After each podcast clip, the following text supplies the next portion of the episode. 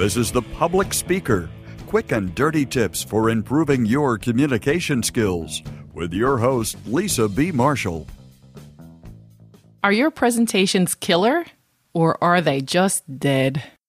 If you want to learn how to make memorable slides, how to make your points stick, smoothly handle the Q&A session, register for my August 1st webinar. It's hosted by Ragan.com. You can learn more information by visiting bit.ly learn from Lisa. That's bit.ly, bit.ly forward slash learn from Lisa. In today's episode, I'm talking about how a woman should ask for a raise. That's right, how a woman should ask for a raise. Now, if you're a man, you might be thinking, hey, wait a minute, I could use a raise too. Why is this just for women? Sorry, guys, this three part series is primarily for the gals, but you could keep listening. You might learn something too. If you'd like to hear the public speaker from your phone, download Stitcher Smart Radio. You'll have a chance to win some money too. You can find Stitcher in the App Store or at stitcher.com forward slash Lisa. Enter LISA as your promo code during the registration, and you'll be automatically entered for a chance to win $1,000. Okay, so I'm just going to say it. Women are less successful and are paid less than men by about a third for no reason other than gender. I know, I know, that statement is controversial, and I expect tons of comments and plenty of emails about it. However, there is significant research that supports its accuracy. And in this three part series, I'll first explain the research that supports my statement, and then in part two and part three, I'll provide concrete steps for how a woman should ask for a raise, or a bonus, or promotion. So I'm going to say it again because it's important. Women are less successful professionally and are paid less than men for no reason other than gender. So here's why I stand behind this statement. A June 2012 study shows that of the Fortune 500 executive officers, only approximately 14% are women, and only about 4% are CEOs. That's despite the fact that women make up about 46% of the labor force. And even when you look at the data comparing men and women who work the same number of hours in the same job, a wage gap still persists.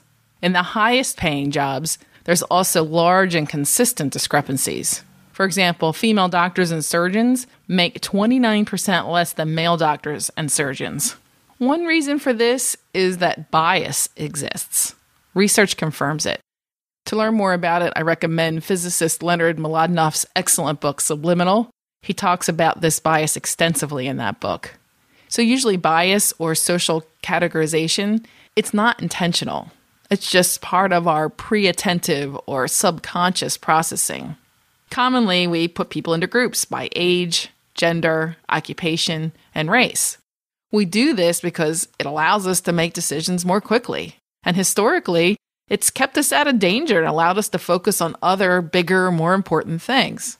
So, if we combine this tendency to categorize with a basic desire to feel good about ourselves, we have a natural tendency to appreciate, value, and favor traits similar to our own.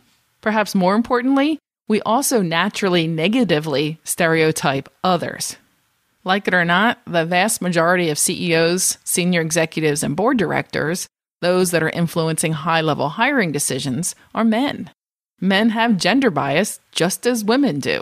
For men, this bias leads to the perception that men will be more aggressive and more successful in their job performance than women. So, what's the obvious solution? Balance the male bias in the executive suite with more representation from women. Women need to help other women progress in their careers to the highest levels. And that means more women need to ask and get promotions. But here's the problem in general, women are not good at asking for promotions or bonuses or raises. Research suggests, in fact, that most women prefer to work hard and wait for someone to notice. But that just doesn't happen in this day and age. Leaders are busy addressing problems and generating revenue.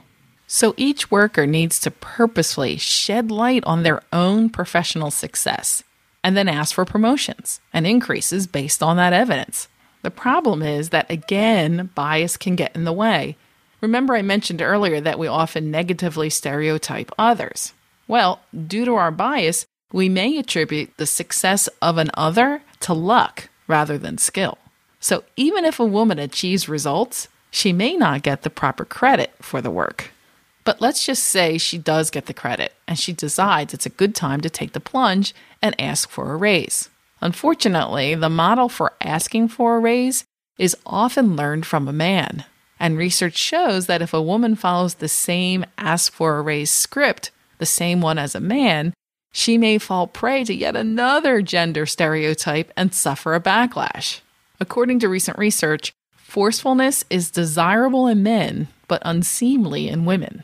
So if a woman asks for a raise using the same words and same tone of voice as a man, she may be perceived as too demanding. According to Harvard professor Hannah Bowles, a woman may be perceived as overly demanding, less agreeable, or significantly less attractive in salary negotiations. Bowles' research suggests that even though a woman may get the raise, both men and women won't like her afterwards. And obviously, this is career limiting. So, all of this leads to one very important question How exactly does a woman ask for and get a raise without tanking her career in the process? I'll talk about that in part two and part three of this series. This is Lisa B. Marshall, passionate about communication. The more you learn, the more you earn. You can learn more about negotiation skills in my forthcoming book, Smart Talk the Public Speaker's Guide to Success in Every Situation.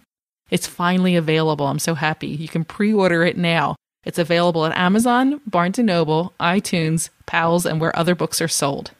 Go to the bit.ly link, Get Smart Talk. That's bit.ly forward slash Get Smart Talk.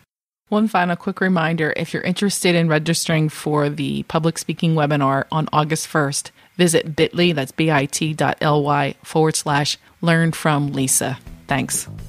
If you have questions about how to communicate better at work, leave a voicemail at 206 350 7970 or email publicspeaker at quickanddirtytips.com. Sign up for Lisa's newsletter or get information about speeches and workshops by visiting lisabmarshall.com. You can find a transcript of this show and links to connect with Lisa at publicspeaker.quickanddirtytips.com.